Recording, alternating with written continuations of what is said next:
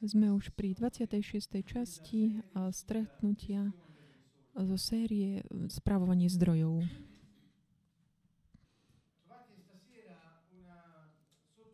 Dnes večer máme podnadpis taký zaujímavý. Tri zlaté pravidlá. Toto nás chce tak voviesť do takého mm, takého štúdia určitých statí Evanília, ktoré hovoria o takom špecifickej udalosti, ktorá sa udiala, keď Ježiš išiel do Betánie a jedna žena má, bola taká odvážna a jej srdce tak pomazať ho olejom, takým voňavým olejom, ktorý mal veľkú hodnotu.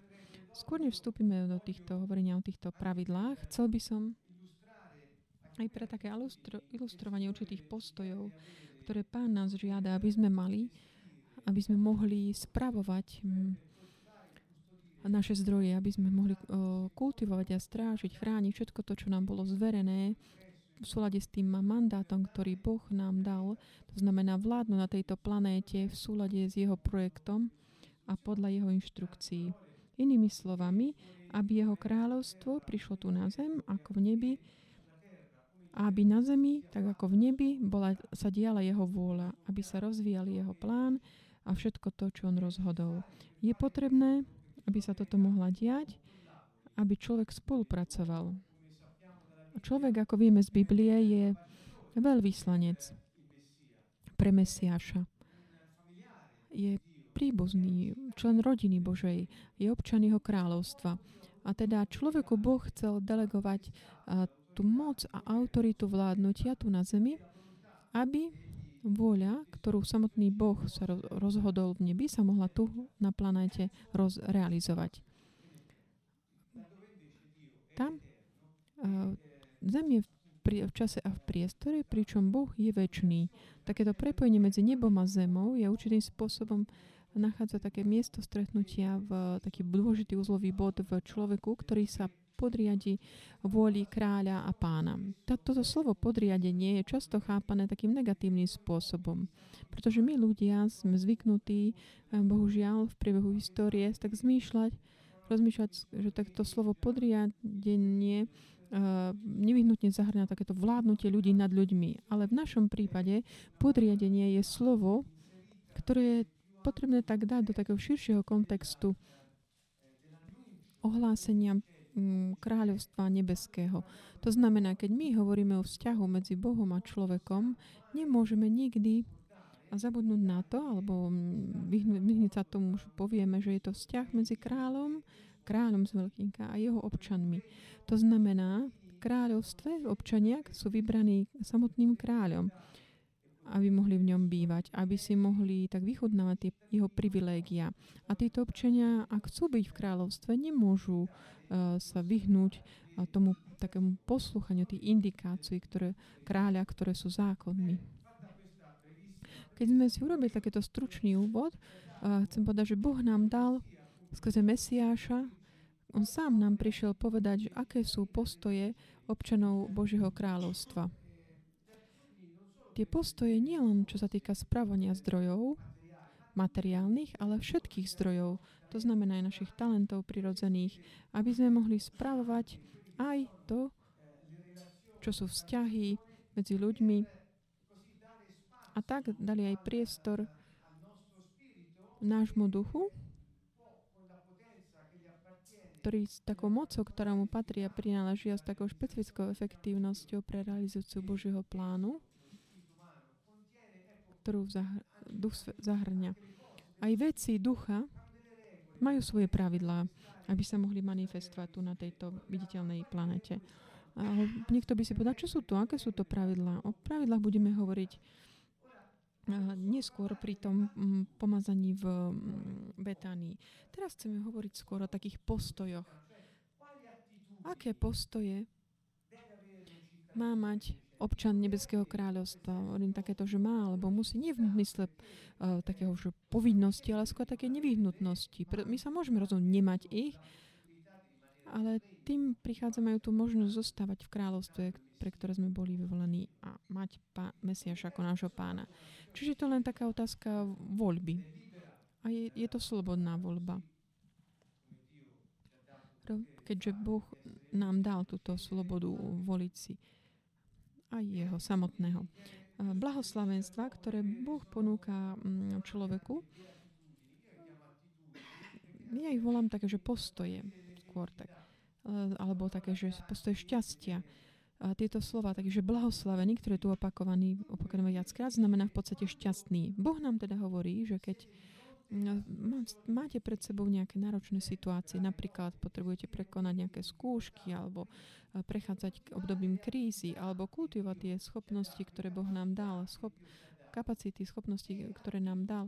Aký postoj môžeme mať, aby sme mohli prekonať akúkoľvek situáciu, ktorá prichádza našom živote, aby sme tiež mohli maximalizovať náš potenciál, aby sa mohlo realizovať osud, ktorý Boh pripravil pre nás. Ako toto môžeme dosiahnuť?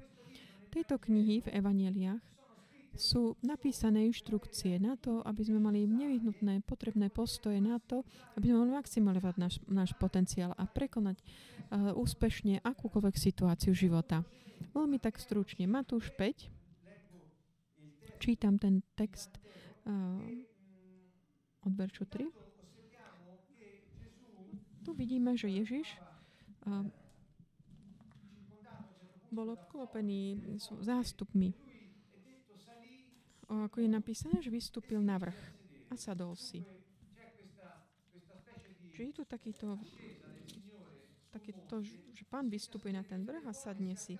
Kým tie, kým tie zástupy zostávajú tam pod, pod ním, ako keby. A jeho učeníci si sadnú vedľa neho. A oni šli tam, kde bol on. A on otvoril ústa a učil ich.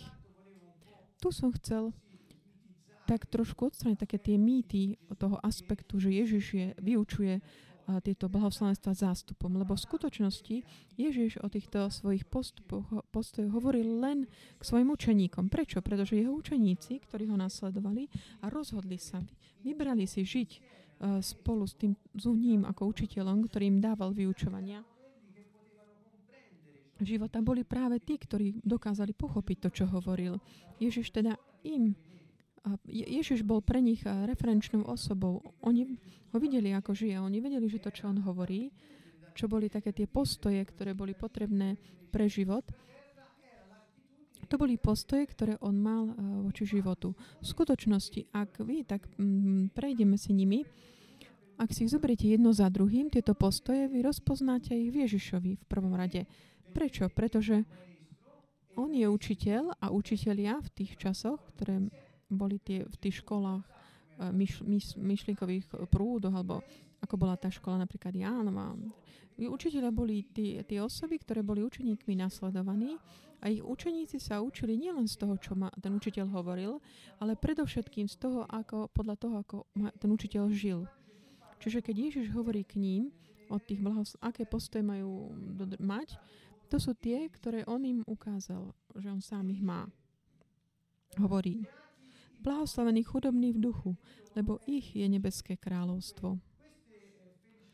Tieto blahoslavenstva, tie postoje šťastia, o ktorých nám pán hovorí, sú veľmi špecifické, lebo začínajú určitým tvrdením, prehlásením šťastia. A chudobní v duchu sú š- š- blahoslavení. Čo, prvá otázka čo, čo to znamená chudobný v duchu? Chudobný v duchu, jedno z takých tých pojmov, takže chudobný v duchu, tam sú tri slovy dokope, ktoré majú, mali myslím veľa vysvetlení. V skutočnosti to, čo sa zdá výjsť z takých tých interpretácií, najkreditovanejší a najdôležitejší z nich je, že chudobný v duchu je ten, ktorý rozpoznáva, vie, že je núdzny, že vo všetkom závisí od pána. Chudobný v duchu znamená, že jeho duch je pokorný a potrebuje pána, aby bol obohatený. Počas to, to, toto Ježišovo tvrdenie jasné. Kto je chudobný v duchu, to znamená, kto je pokorný, kto je núdzny a vie, že je núdzny po pánovi, je šťastný. Pretože je to akoby dôsledok. Prečo? Lebo jeho je nebeské kráľovstvo. Čiže šťastie, ktoré máme vtedy, keď sme vnúzni po ňom a sme pokorní, je Pretože že vlastne naše, nám patrí nebeské kráľovstvo. Dá sa to prepojiť mnohých spod. Čiže šťastie závisí od toho faktu, že ten chudobný v duchu, jemu patrí nebeské kráľovstvo. A sú veľmi tesne prepojený. Ten, kto je núdzny po pánovi a uznáva ho a uznáva to a vie, vie o tom a žije to tak, s takou pokorou, je občan nebeského kráľovstva. Pretože jemu patrí Božie kráľovstvo. Zdá sa, že to je vlastne taká tá podmienka patrenia uh, Božiemu kráľovstvu. Čiže ak chceme mať úspech v našom živote, ako opakujem znovu, úspech znamená realizovať náš osud, žiť, znamená to vstúpiť do takých tých imprintov, akoby tých stôp, ktoré pán zanechal po väčšnosti, keď napísal náš život. Čiže keď chceme mať úspech v živote a vedieť, ako správať naše schopnosti, naše vzťahy, aj zdroje materiálne, ktoré Boh nám dáva, to prostredie, v ktorom Boh nás dá, do ktorého nám, nás dáva, aká je podmienka číslo jedna? Uznávať, uznať, vyznať, že sme núdzni uh, po Bohu v každých okolnostiach. To znamená, že kto si myslí, že sa zaobíde bez Boha, není není ako keby vhodný na to, aby žil šťastne v nebeskom kráľovstve. Ďalší verš. Blahoslavní plačúci, lebo oni budú potešení. Tu sa hovorí o takom stave uh, trápenia. Kto bude, plačúci. Prečo? Lebo bude, bude potešený. Čiže sú to dané, niekedy to nie je jednoduché čítať, lebo sa pýtame, a čo, ktoré je pred týmto tvrdenie alebo to vysvetlenie. V podstate, ak zdá sa, že pán týmto hovorí, že utecha je garantovaná v Božom kráľovstve. Že aj keď je nejaké trápenie, súženie, aký postoj máme my? Máme postoj takej nádeje, istoty. Nádeje nie ako také nejaká len prianie, ale nádej je chápaná ako taká istota, plná dôvery, že v príbehu času sa udeje to, čo Boh prislúbil. To znamená, že aj dnes som v čase slúženia, iba budem utešený. Napríklad, stalo sa vám niekedy, že ste mali nejaké ekonomické problémy.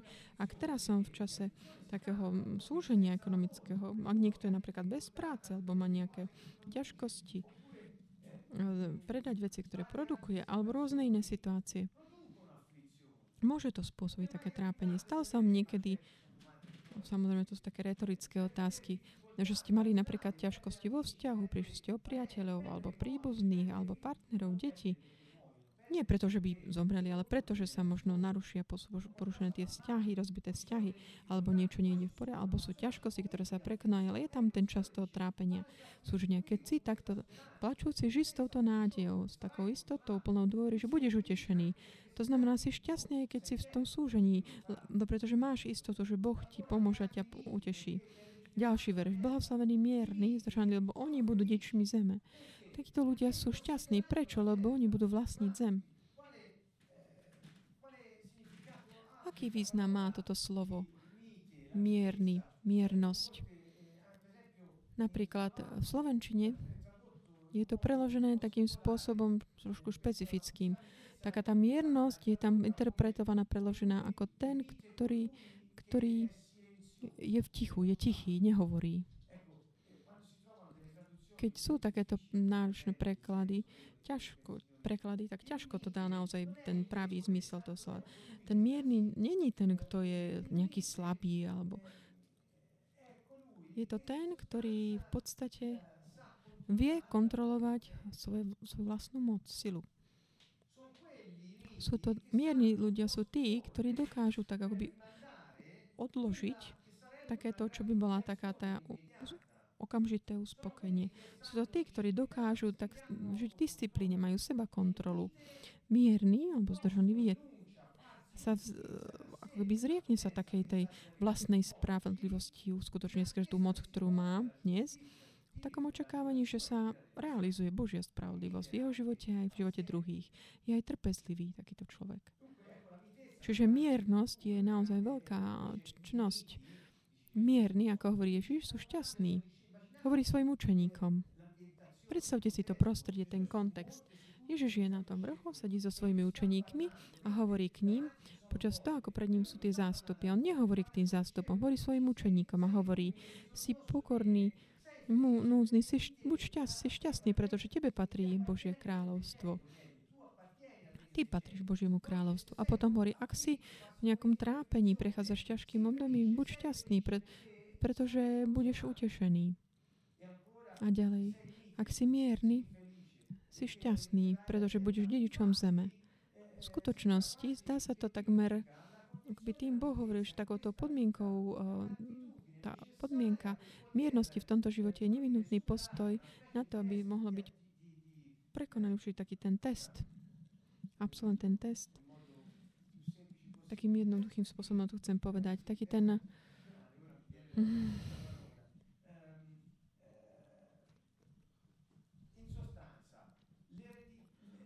V podstate tak zdediť zem znamená môcť mať schopnosť vládnuť na nej.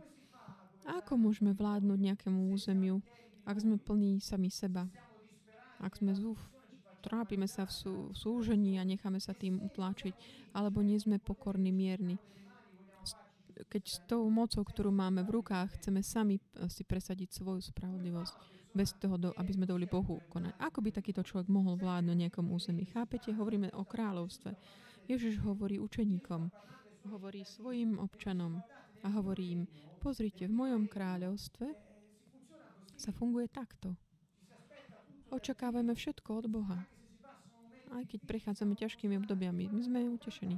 A máme toľko sily, že domo- máme toľko síl, že by sme si sami mohli tu realizovať svoju správu. Ale my sa radšej zdržíme a počkáme, nech Pán koná a realizuje svoj plán. Vládnuť, uh, vidieť mi zeme, miernosť je teda nevyhnutnou podmienkou, takou vlastnosťou pre vládno, vládcov. Blahoslavení lační a smední po spravodlivosti, lebo oni budú nasýtení. Máte hlad a smed po spravodlivosti. Čo to znamená? Tu nehovoríme o takej spravodlivosti, o chápanej ako aplikácia zákonov nejakých súdoch, alebo že nejaký sudca pripíše nejaké právo niekomu. Nie. Hlad a smet po spravodlivosti predovšetkým takom najširšom zmysle slova je chápaný ako blahoslavení tí, ktorí nevedia sa dočkať toho, aby sa Boží plán, jeho vôľa realizovala na zemi. To znamená, aby ľudia sa správali s čestnosťou, spravodlivosťou. Blahoslavení tí, ktorí majú smet po, také, po spravodlivosti, čestnosti. To znamená, ktorí túžia správať sa tak, ako Boh povedal. Túžbu robiť to, čo Boh povedal. Toto je spravodlivosť. Byť v súlade s nebeskou vládou. A nie je také, že musia miro, že čo háda, čo roz, robiť. Ak ty sa snažíš, budeš nasie, nasýtený, teda ak ty miluješ spravodlivosť, dám také body na uvažovanie, kde hovorím a opakujem to. Ak si ak miluješ eh, čestnosť, spravodlivosť, vôľu Božiu a nevieš sa dočkať toho, aby si to mohol realizovať v tvojom živote, budeš nasýtený, uvidíš to, budeš to robiť. A ďalej pozýva byť milosrdný, lebo oni dosiahnu milosrdenstvo. A ďalej čistého srdca, lebo oni uvidia Boha. Čiže sú to všetko také postoje, ktoré privádzajú k šťastiu. Z takého dôvodu, ktoré vysvetľuje v tej druhej časti každej vety. Ďalej. Um, Blahozen tí, čo šíria pokoj, lebo ich budú volať Božími synmi. Samozrejme, Boží syn, synovia nemôžu inak, než hľadať pokoj, pretože uh, Ježiš je kniežaťom pokoja. Byť takými, čo si šíri pokoj, to znamená, to je niečo, čo keď Ježiš hovoril, uh, hovoril, používal slovo šalom, čo je hebrejské slovo, čo neznamená len taký mier, to znamená bez konfliktov, a ten pokoj v hebrejskom zmysle slova, ktoré Ježiš komunikoval, bolo, bol taký spôsob, e, bolo to také blaho, všeobecné blaho voči osobe. To znamená zdravie, prosperita, také blaho, čo sa týka zdravých vzťahov. Bol to taký pokoj, ktorý išiel ponad také len, že byť bez konfliktu, ale bol to úspech, pokoj, realizácia toho, čo Boh pripravil pre nás v živote. Čiže byť šíriteľmi pokoja neznamenalo len vyhybať sa konfliktom alebo usporiadavať konflikty medzi ľuďmi a tak ďalej. Uh, byť šír, šíriť pokoj znamenalo prinášať druhým aj sebe samým všetko to, čo šalom znamenalo. Čo opakujem, ide od uh, fyzického zdravia až uh, zdravie vzťahov až po také blaho, prosperitu to znamená vedieť používať eh, zdroje, maximalizovať potenciál. Takže tento šalom, o ktorému nás pozýva pán, ja som knieža pokoja, vy realizujte to a budete volaní Božími sídmi. Prečo? Pretože pripomína, podobáte sa na vášho nebeského Otca. A Otče nás nás učí, že On tiež chce pokoj medzi ľuďmi, ktorí žijú na zemi, ktorých On miluje. Ďalej. Nielen byť šiteľmi pokoja, ale tiež radovať sa. Prečo? Pretože keď budete prenasledovaní pre spravodlivosť, pre mnohých toto je e, ťažké na pochopenie. V skutočnosti je to a kvôli vašej takej spravodlivosti, ako hovorí Ježiš, budete, budete taký odsú, prenasledovaní svetom, Buďte, radujte sa, buďte spokojní, pretože nebeské kráľovstvo je vaše. Tak je to tvrdenie tým, že patríš nebeskému kráľovstvu a máme, nebesk, patríme nebes- máme moc dokázať aj prekonať ten aspekt prenasledovania, aby sme mohli pokračovať v milovaní spravodlivosti. Lebo je to voľa kráľa, ktorú realizujeme. Ďalej, keď vás budú pre mňa potupovať a prenasledovať a všetko zlé na vás nespravodlivo hovoriť, keď to budú pre mňa, hovorí teda. Tu je pozícia, kedy občania sú prenasledovaní a užážaní a osočovaní v dôsledku ich lásky voči kráľovi a spravodlivosti kráľa, ktorá prináleží aj im. Takomto prípade je to, ako by sme boli na cudzej zemi prenasledovaní pre spravodlivosť tej osoby nášho kráľa, ktorému slúžime. Čiže vidíte, Nedá sa tu nejak tak oddelovať tento, toto, čo hovoril Ježiš svojim, od toho, čo je taký ten širší rámec Božieho kráľovstva. A posolstva, ktoré Ježiš priniesol. Ježiš hovoril, radujte sa jasajte, lebo máte hojnú odmenu v nebi. Tak prenasledovali aj prorokov, ktorí boli pred vami. Čiže tieto takéto postoje od pokory až po nádej a istotu v úteche Božej až po miernosť, spravodlivosť, milosrdenstvo, čistotu nášho srdca, pokoj, chápaný ako šalom, realizovaná, šírená v našom živote voči nám aj druhým. A potom takéto tá schopnosť byť šťastný, milovať nášho kráľa a jeho spravodlivosť bez ohľadu na čokoľvek, bez na, ohľadu na našu osobu, až tak, že dokážeme znášať aj prenasledovanie a úrážky a osočovanie. Toto je to, čo pán nás pozýva, ako by sme, aby sme zmyšľali, ako, ako také tie postoje jeho to ponúka mať, aby sme mohli žiť v jeho kráľovstve. Tri také zlaté pravidla. Prejdem rovno k ním. To, čo je nazývané pomazanie v Betánii. Budeme čítať z Marka 14, nachádza sa to aj v Matúšovi 12. Keď bol v Betánii v domove Šimona malomocného a sedel pri stole, prišla žena s alabastrovou nádobou pravého vzácného mrdového oleja. Nádobu rozbila a olej mu vyliala na hlavu. Niektorí sa hnevali a hovorili si, na čo tak mrhať vňavý olej?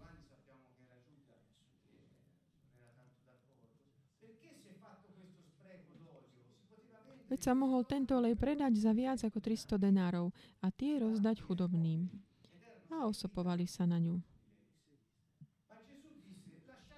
Ale Ježiš povedal, nechajte ju, prečo ju trápite?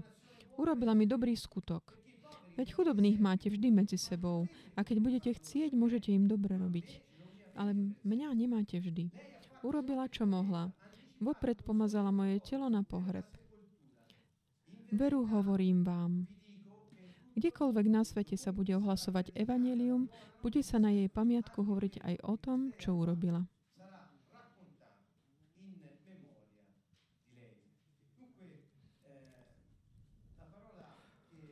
To slovo, ktoré teraz mm, budeme komentovať, je veľmi také hutné a privádza nás tak mu uvodí také tri pravidlá, ktoré ako také postoje z Matúša 5, o ktorých sme si ho, sme čítali predtým. Aj tu máme také tri zlaté pravidlá.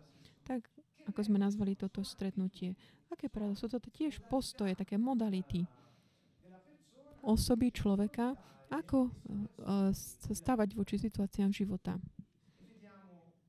A pozrieme sa, ktoré to môžu byť. Ako prvý aspekt je, ako vidíte, keď Ježiš hovorí, robiť to, čo môžeš, Mária vstúpila do tohto domu, kde boli na, na večeri. Vieme, že Marta tam z, Jan, z podľa Jana tam je, že Marta tam slúžila, bol tam aj Jan. A vstupuje táto žena s touto nábdobou alabastrovou plný nardového oleja, veľmi zácného. A táto žena neváha, ako keď zbada Ježiša, rozbitú nádobu a vyliať na ňo olej. Vieme z Evangelia podľa Jána, že aj použila aj svoje vlasy na to, aby mu vysušil ošiel. No, urobila teda skutky, ktoré pri tom stole, keď oni nejedávali tak ako my, no, ale oni boli takí na zemi, le, opretí, ležali. A boli to v, taká situácia, že táto žena, ktorá vstúpila do tohto, bolo to také, ako by sme povedali dnes, nepohodlné v tej dobe. Aj to určite takú odvahu demonstrovalo tej ženy. Keď ona toto chcela urobiť v takomto kontexte, nebolo to jednoduché. Pomyslite, vy ste teraz na nejakej dôležitej večeri, je tam nejaký dôležitý učiteľ z veľkej školy, o ktorého sa zaujíma celý národ a je tam veľa osobností pri tom stole, oni jedia. Príde nejaká žena, rozbije nejakú nádobu zeleň a vylia mu na hlavu, tomu učiteľovi, tomu hlavnému a potom mu utiera nohy vlasmi a podobne. Pomyslite na tú situáciu. Není to niečo uh, automatické, samozrejme. Ja som si ju tiež takto predstavil, že odva- vyjadria určitú odvahu a určite aj takú nepohodu tam. Tá, tá m, taká nepohoda tých ľudí, čo tam čo boli učeníci, oni sa tak pohoršili voči nej, sa nahnevali. Nie tak až pretože urobila toto gesto, zdanlivo také nevyhnut, nepohodlné, alebo podľa ale podľa mňa také odvážne, ale nahnevali sa na ten fakt, že ona ako keby plitvala tou nejakou niečo zácným. Keď my sme si všimli také dve dve kategórie, taká, že nepohodlie a odvaha, čo sa týka tej, že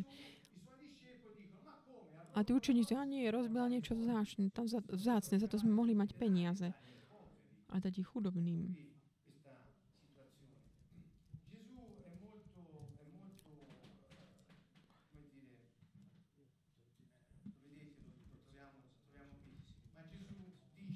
Ježiš hovorí, nechajte ju. Prečo ju utrápite? Boli nahnevaní na ňu. Evangeliu podľa Marka hovorí, že niektorí až e, sa ozopali, taký na, rozhorčený. Keď si zoberieme ten korešpondujúci verš v Evangeliu podľa Jána,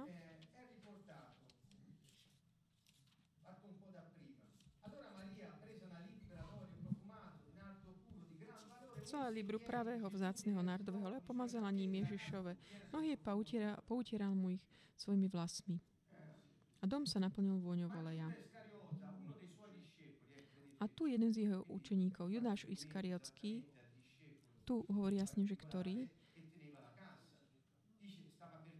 ktorý ho mal zradiť, povedal, prečo nepredali tento olej za 300 denárov a nerozdali chudobným? Lenže to nepovedal preto, že mu šlo o chudobných, ale že bol zlodej. Mal mešec a nosil ho, čo do ne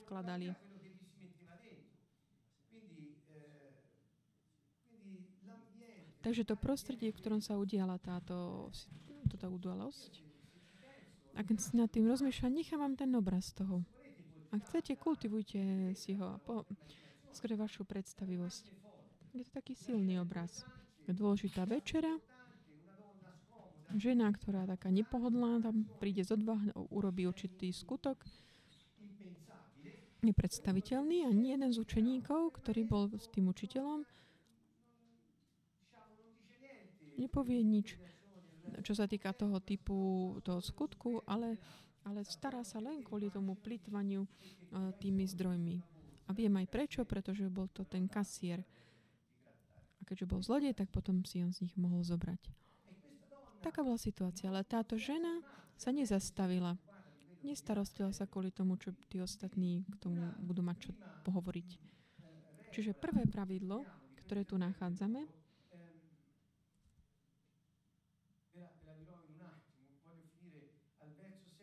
Chcem ešte dokončiť verš 6, kde hovorí Urobila mi dobrý skutok. Choromých máte vždy medzi sebou, ale keď ale mňa nemáte vždy. Čiže ona urobila to, čo mohla. Táto veta je dôležitá, pretože nám ukazuje, že Mária robí to, čo môže urobiť. V každej situácii tvojho života. Aj v tých situáciách, ktoré sú také nepohodlné, tam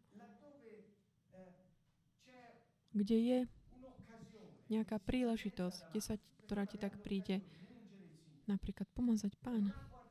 Ona nehľadela, mm, nebola taká, že by sa snažila vyhovieť zapáčiť druhým. Nepozerala na to, že čo by ľudia mohli si pomyslieť o nej. Bola to príležitosť byť s pánom a uctívať ho takej tej chvíli, ktorý bol. V tej chvíli, ktorá bola neopakovateľná. V tomto prípade táto žena čo urobila? Urobila to, čo mohla. A tu je toto pra urob to, čo môžeš urobiť. Pasivita je pliaga. Ak by táto žena zostala pasívna, ak by zostala taká, mm, mm, taká že snaž sa vyhovieť, starostila by sa, čo by o mne potom povedali. Buď to nepohodlné ten môj skutok, budem pohoršením, rozbijem vzácný, vzácnú nádobu, ktorú môžem dať chodať. Čo tisíc vecí si mohla takéto, takáto myšlienka nábožensko mm, vyho, vyhovieť, zostala by pasívna voči tej príležitosti. A preložím to ešte takým, taký ten vlak, ktorý jej prechádzal, prechádzal okolo, by nebola by na ňo nastúpila. Čiže, drahí priatelia, keď v vašom živote prechádza, prichádza vlak, tá moc, ten potenciál, ktorý máte, hneď nech, nech koná. Ak zostanete pasívni, ak zostaneme pasívni, riskujeme, že prídeme o tú príležitosť. Pán, o pána. Takže tu sú tie otázky, ktoré som tu dal. Na... Chcel by som, aby teraz tieto eh, slajdy zostali v tomto videu, aby ste mohli nad nimi uvažovať, pretože sú dôležité. Otázka je, čo máš vo svojich rukách dnes? Aké príležitosti máš pred sebou? Aké zdroje máš v rukách? Čo s tým urobíš? Aby si, čo robíš preto, aby si maximalizoval svoj potenciál a vy, vyjadril ho? Čo s tým urobíš, čo máš v rukách? Všetko to, čo ti Boh dal, je predurčené, aby produkovalo ovocie. Množilo sa a šírilo. Ak ty zostaneš pasívny, prídeš o to. V skutočnosti ten muž, ktorý mal talent v porovnaní s tým, čo ich mali viac, on ho schoval zo strachu pod zemou. Pamätáte si ten príbeh o talentoch. Zostal pasívny. A Boh to nazval nevernosť. Povedal zlý sluha, neverný. Mm. Komentoval to jeho správanie. Jeho slova boli dosť tvrdé, vážne k nemu. Povedal mu zlý sluha. Prečo? No, pretože zostal pasívny. To je akoby, ja som ťa stvoril, dal som ti potenciál, aby si prinášal ovoci, aby si multiplikoval všetko to, čo máš v rukách, aby si to šíril. A čo robíš ty s tým? Poko- zakopeš ten talent, ktorý ti dávam? Toto hovoril pán. A tu sa vraciame k tomuto. Urob to, čo môžeš urobiť. Ona skutočne urobila to, čo mohla.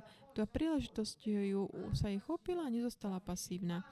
Urobila to uh, v, tvárov tvár uh, proti tej snahy vyhovieť a vyhovieť tým ľuďom a nebyť hod... a, a proti strachu byť nevhodná. Čiže závisí na tom, čo, čo vrátiš Bohu z toho, čo ti On dal. To znamená, čo s tým urobíš? Ak je to aj málo,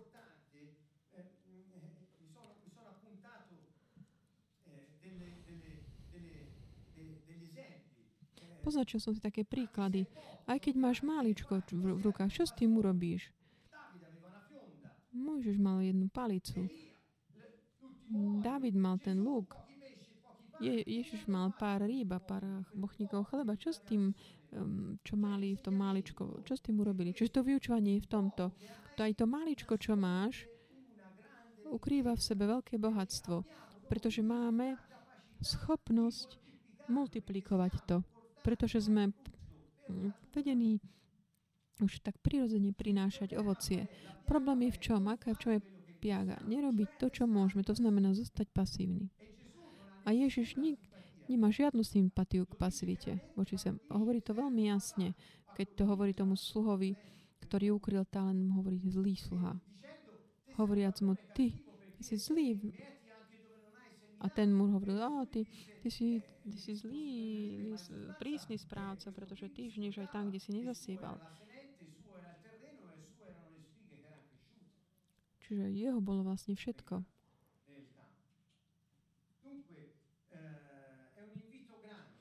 Čiže je to veľké pozvanie, to, čo nám robí tento príklad eh, tejto Márie v Betánii. Veľké pozvanie. Neprísť o ten, nezmeškať ten vlak a nenechať sa premôcť takouto snahou vyhovieť a strachom, že nebudem mať dostatok. Druhé pravidlo. Urob všetko to, čo môžeš. Opäť tu nachádzame Markovi 9.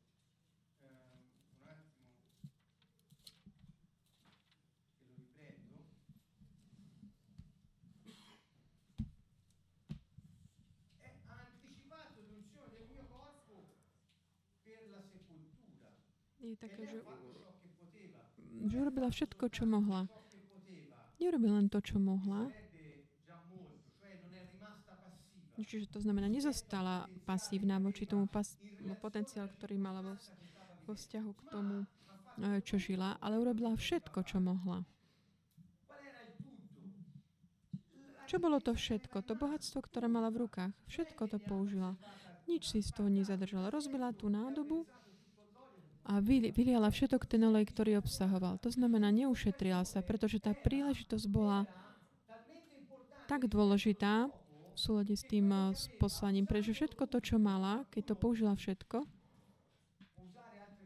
niekto možno napoužiť na to iné slovo, niekto by povedal, že plitvať, ale niektorí to uh, aj hovorí, ale nie, keď použiješ všetok tvoj potenciál, to znamená, nemáš žiadne tak nejaké zatné dvierka, rezervy, urobíš to, čo môžeš, ale všetko to, čo máš, dáš, prinesie, dáš aby prinieslo ovocie, aby fungovalo. Takže to nejde, tu už nehovoríme o o takej pasivite, ale keď ty zostaneš pasívny, prídeš o vlak.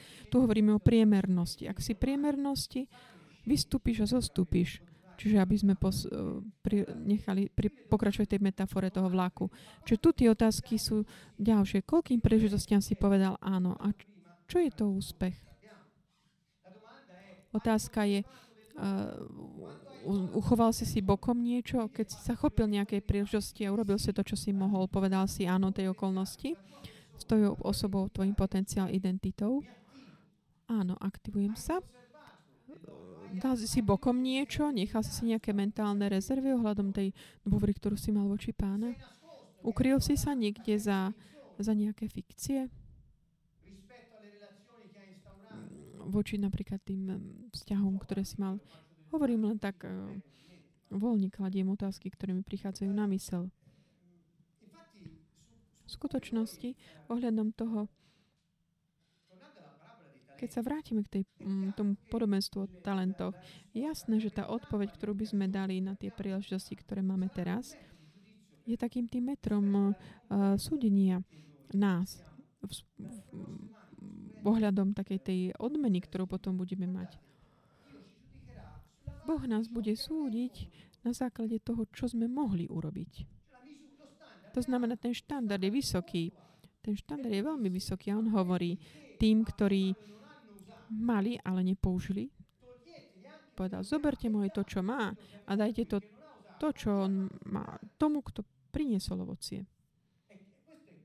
Toto je jasné. To znamená, chop sa tej príležitosti a nič si nenechaj pre seba z toho, čo môžeš urobiť. Prečo? Pre ten úspech, pre produkovanie ovocia, pre množenie všetkého toho, čo máš v tvojich rukách, aby si to šíril tu na zemi. Takže čo je to úspech? Táto otázka je, jasné, táto série, v tejto sérii som hovoril o tom, nehovorí sa o nejakej podobe s tým, čo robia druhí. Naopak, je to miera taká s tým ohľadu toho, čo možno dokážeme urobiť, čo by sme mohli urobiť my. Keď hovoríme o úspechu vo svete, sú, hovorí, myslí sa tým nejaké súťaženosť, súťaživosť voči druhým alebo porážku druhých. Nie. V Božom kráľovstve úspech pre Boha je realizovať Božiu vôľu, ktorá bola napísaná od väčšnosti v nebi, tu, realizovať to na zemi. Čiže nie je tam súťaživosť nie, niekým, nie, je tam len také uh, dať do hry nás, aby sme mohli žiť to šťastie, ktoré Pán pripravil pre nás všetkých a konať všetko to, čo môžeme a naplno a povedať áno každej príležitosti a nešetriť sa.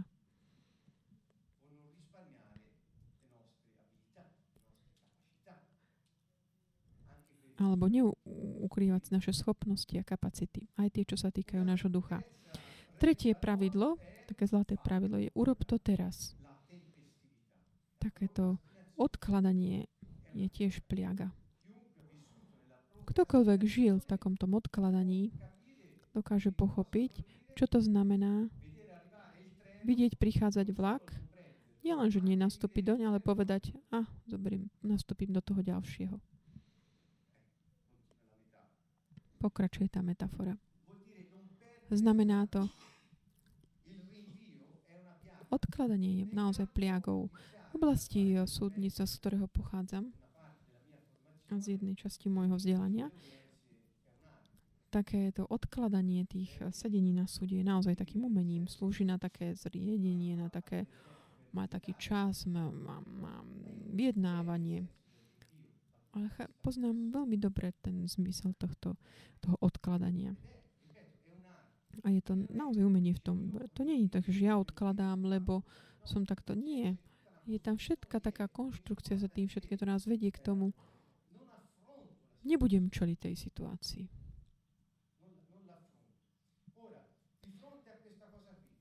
keď máme teraz toto pred sebou, prečo je dôležité takéto, že urob to teraz?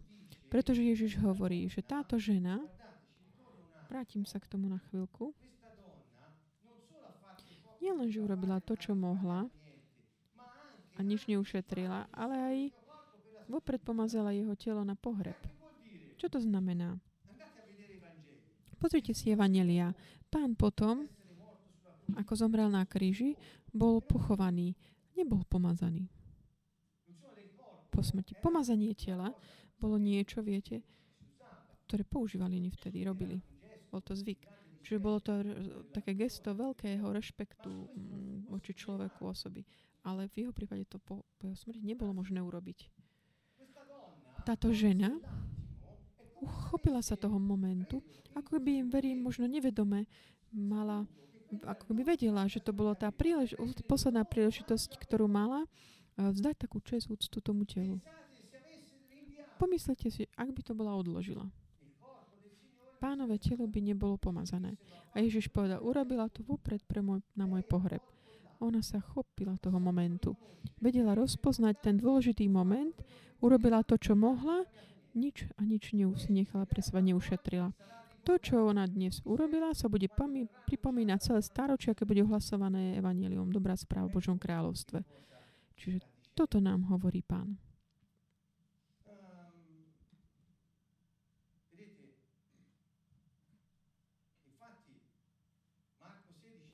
Marek 16 hovorí, že keď že kúpili mm, to, to, to voňavé oleje a išli ho pomazať, keď sa pominula sobota, a potom v Lukášovi 23, 55, 56 hovorí. Potom sa vrátili domov a pripravili si voňavé a masti. ale v sobotu zachovali podľa prikázania pokoj. Bolo to niečo, že všetci to odkladali. Urobi, chceli to urobiť inokedy.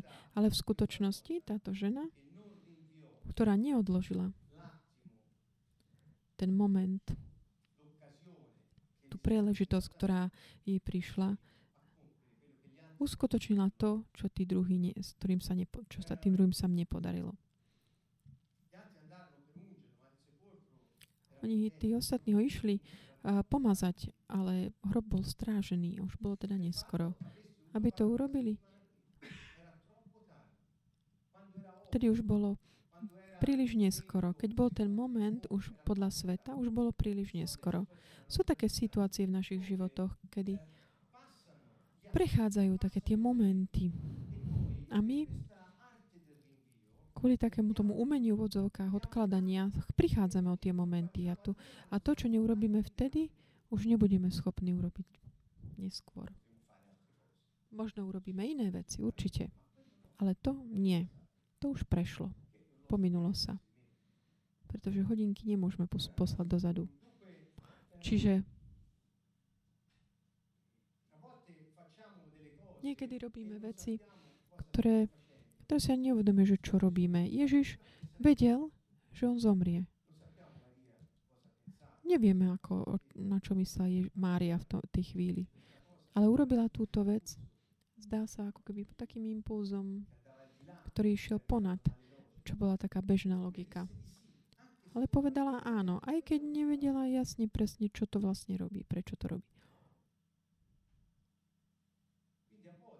Niekedy sa teda ocitáme v našom živote pre takými situáciami, príležitostiami, ktoré vyžadujú takú aktiváciu našej osoby. Nič si neušetriť.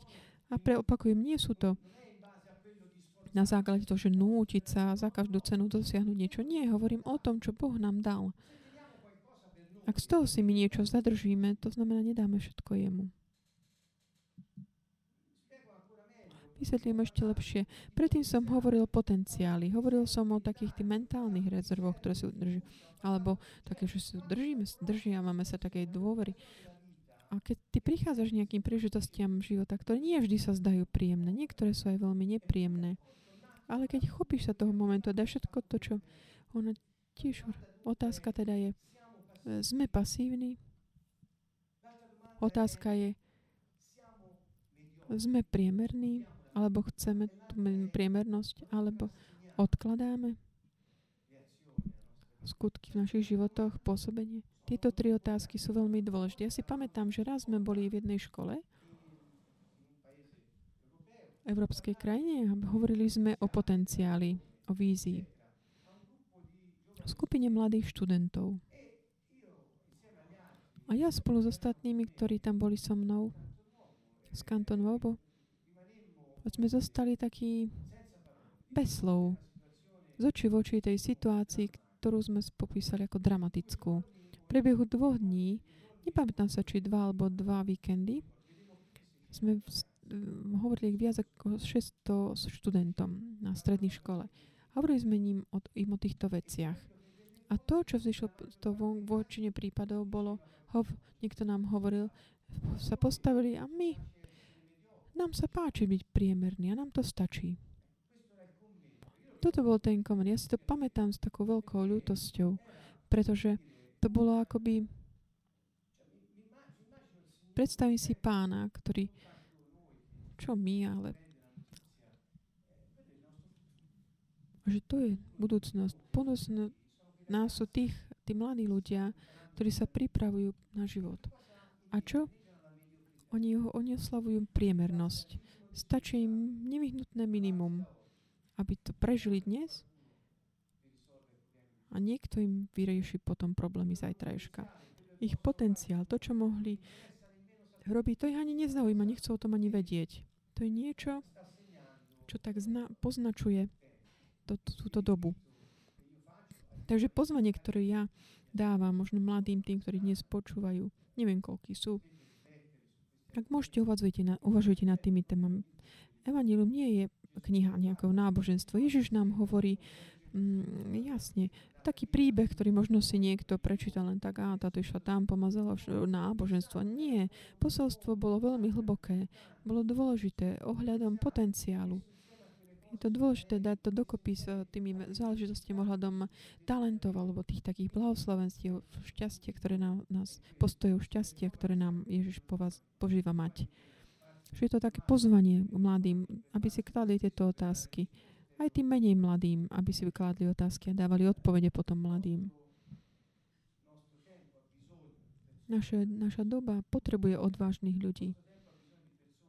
Ľudí, ktorí nezostanú pasívni ktorí milujú excelent, excelentnosť. A to excelentnosť nemyslíme takže prekonať druhý v tej úžasnosti nejakých výsledkov, ale v tom, že vyjadri všetko to, čo Boh v teba vložil a nič si nenecháš ako by pre seba.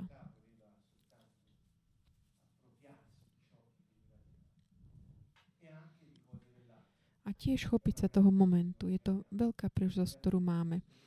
Aby toto, ovo, táto posolstvo, ktoré Ježiš a povedal, kdekoľvek bude ohlasované Božie kráľovstvo, pamätajte si a hovorte o tejto príbehe. O tom, čo urobila táto žena. A dnes večer my v kantonovo sme to urobili.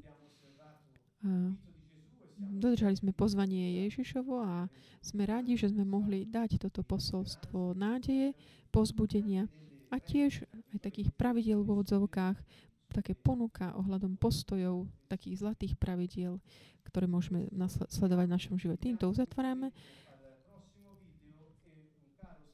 Pozrieme vás až do budúceho videa. Srečný pozdrav z Kanton Vovo.